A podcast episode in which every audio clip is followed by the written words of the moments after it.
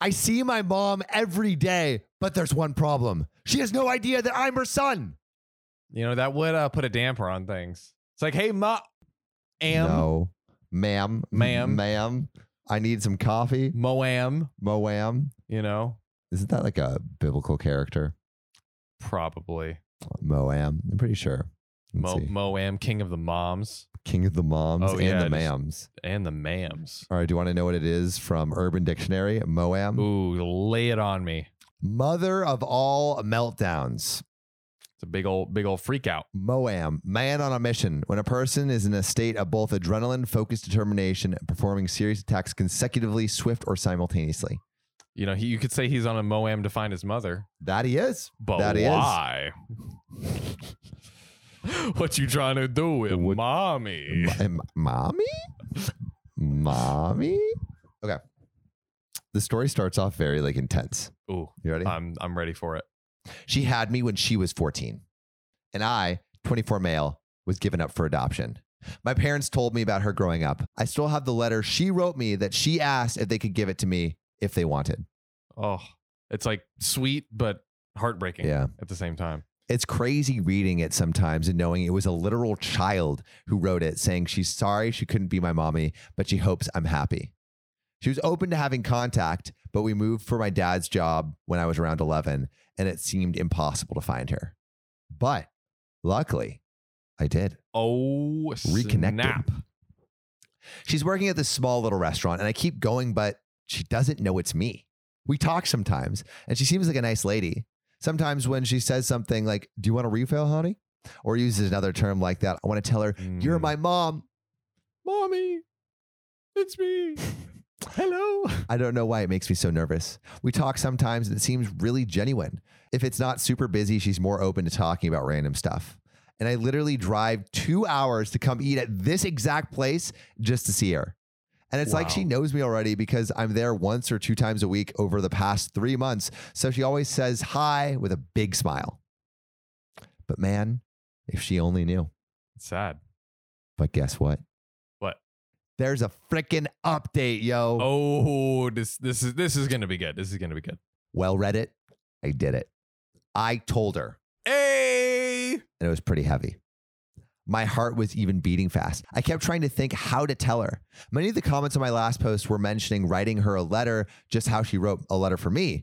And originally that was a plan, but it felt like I needed to say it out loud. I did wait for her to be done with her shift, and that was when they were closing the restaurant already. And I waited in the parking lot. We said hi when she saw me first, but I told her I was there for something serious that she needed to know. First, I told her sorry for keeping it from her so long, and she didn't react until I actually pulled out her letter. And she started bawling from there, Oh, like screaming and crying at the same time, and didn't even have to finish the whole I'm your son speech. She just saw it and knew. It was crazy.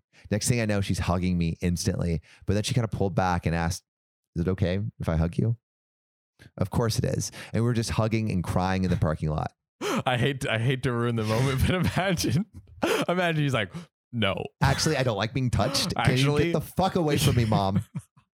We're not that close yet. Oh, that would be You've bad. been gone all of my life. Um, it hit her hard though. Her legs gave out for a second, so I actually had to hold her up while she's still hugging me for a Oh. minute. What really got me was her saying to me, "Look how big you got." Oh. Also, hearing her cry made me cry too.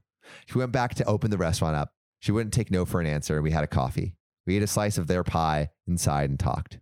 So many things we talked about. She told me the second time I came to the restaurant, she got the feeling, but for her, it was hard to believe it was me. So that feeling she just pushed way down. Wow. Oh, premonition. She says, I look so much like my biological dad when he was younger, though. We talked about him too. They stayed in contact with each other in case I ever reached out to one of them, so it would be easier to contact the other. I didn't have to hope about finding my biological dad since he was never mentioned, so I'm glad they both planned for this future scenario. She told me about how they wanted to keep me, especially my biological dad. He didn't want me to be adopted, but he knew they had to because they were just kids. It took him long enough to get past it after I was born, she told me. That's why he didn't leave anything because he didn't want to believe that he might not see me again. We talked for hours till almost two in the morning. They closed at 11. She just wanted to know everything about me, but her main thing was, Am I happy? Were my parents good to me? Did I have a happy childhood? And I did. I told her, Thank you for helping me to give me this life. We both cried again. She cried the most. Everything was very emotional for her. Sometimes she would look really happy, but then get sad again. After my 18th birthday, she was hoping I would find her, and that's why she stayed in the same city all these years. But since I didn't, she always thought maybe it was because I resented her. Maybe I wasn't told that I'm adopted. Or maybe I had decided it was better not to have her around. It made me feel bad for not telling her sooner. She told me it's not my fault and I did the right thing going at my own pace. Honestly, she's so sweet. The way she kept looking at me with the biggest smile, it made me emotional sometimes. Makes you think, how can someone who's been a total stranger your whole life Mm. look at you with so much love? It's wild. We learned so much about each other. She asked me if we could have dinner again soon to keep talking. And if at some point in the future, if I'm interested, to come over to her house so I can meet her husband. That all sounded really great. We exchanged numbers, and after I left, she sent a text telling me, Thank you for giving her this gift, and she didn't know if it would ever come. My girlfriend came over and she hugged me while I cried. I wasn't sad, by the way. These were happy tears. Everything went better than expected. There was still emotionally heavy stuff, but I'm so glad that we got to open up to each other. I mean, this is like a rare, really happy, Yeah, Like, so just cute. just feels really good. And like, also, good, man. I mean, like the parents could have not withheld the letters or like, you know, all, Yeah. all these things happen. And also crazy that like she, uh, like she thought it was him, which I guess like Well, if it looks like the biological dad, like initially I was like, is it premonition or something? Right. it's like if it looks exactly like the biological dad, she's like, wait, that looks that looks like the guy that knocked it's, me up. it's me from the past. yeah. I'm back again. I'm back, baby. but yeah, this is this is a very rare, Wholesome. great, wholesome Love to hear it.